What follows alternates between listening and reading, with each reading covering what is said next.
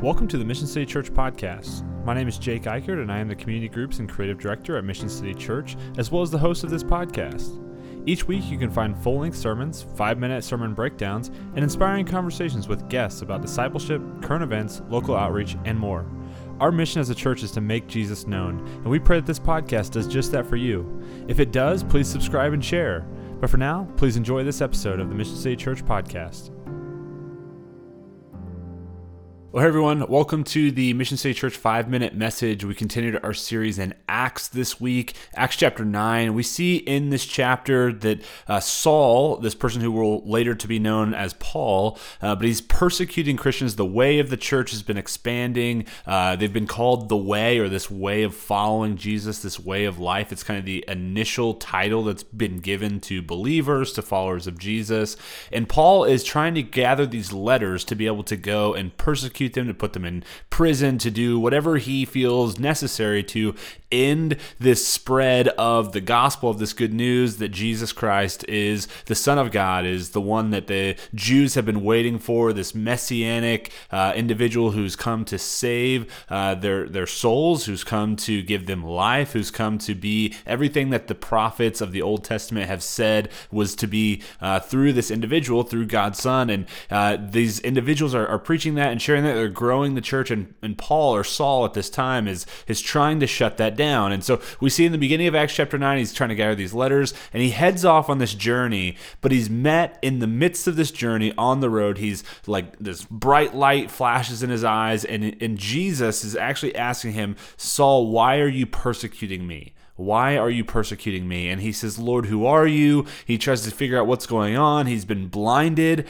And Jesus reveals to him who he is and that he is basically that Saul's belief is wrong. And this belief in Jesus, who he is, is the right thing. That's what he's trying to share with Paul in this moment. And he blinds him and he, he sends him off and he tells him that a, messenger will come to give him further instruction and all of that. But but uh, put yourself in that that those shoes maybe. Maybe you're a you're an early believer part of the way and you know of this Saul guy. You know that he's actually someone that you should avoid at all costs. Uh, that he is going to put you in jail. He might have you killed. Uh, if he finds out that you're a believer, like like he is bad news for you. And yet there's this moment where he meets Jesus. He's blinded, and then God's actually gonna or Jesus is actually gonna reveal this plan to this follower of Jesus named Ananias, who's to go and talk to Saul and share with him this good news news and to, show him the way. And now that's got to be a very unnerving moment for Ananias. Uh, but he goes and and he and he kind of begins to share this this revelation with Saul. Now the important thing and the kind of the thing that we talked about on Sunday to pull out of this is the importance of the fact that we are united in Jesus. I thought Russell made a really good point about this this idea that we are united. One, in the sense that uh, it took a believer who was maybe afraid or maybe had some concern about who Saul was to then go and share this good news, share what God had shown him, what was he was revealing to him to to teach him the way. Uh, but it was a scary thing because Saul is a guy that his background, his history would indicate that he is an enemy of the gospel. He's an enemy of believers. And so maybe for you, an application point may be here is like, who might you be nervous to share the good news with? Who might you say, oh, there's no way that they would ever come to faith? There's no way that they would ever be pro Jesus. There's no way that they would ever come to faith. And yet, like, that's the, the last person that the believers of the early church would believe that God would reach, that he would uh, share the love of Jesus with, and yet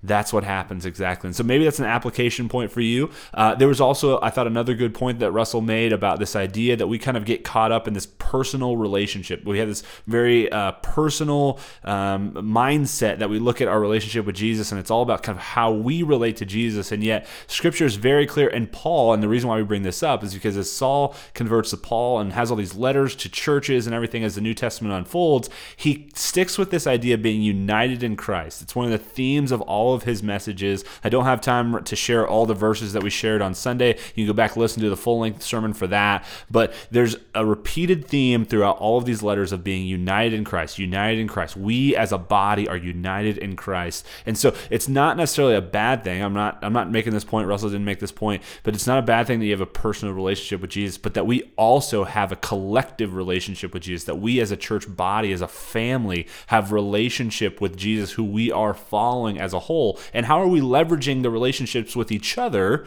uh, like Paul needed Ananias to come and speak to him? Uh, how are we leveraging those relationships together to continue our pursuit of Jesus, continue walking with him as a, as a collective body and not just as each individual person? It's important that we're connected together as a body. And so that's kind of the development of Acts chapter 9. There's some other things there where Paul or Saul is going to uh, then go and heal some people and, and preach and things like that. But uh, that's the big idea is that we are united in Christ and that we see that there's this, it takes all hands on deck and we're all connected together regardless of our background.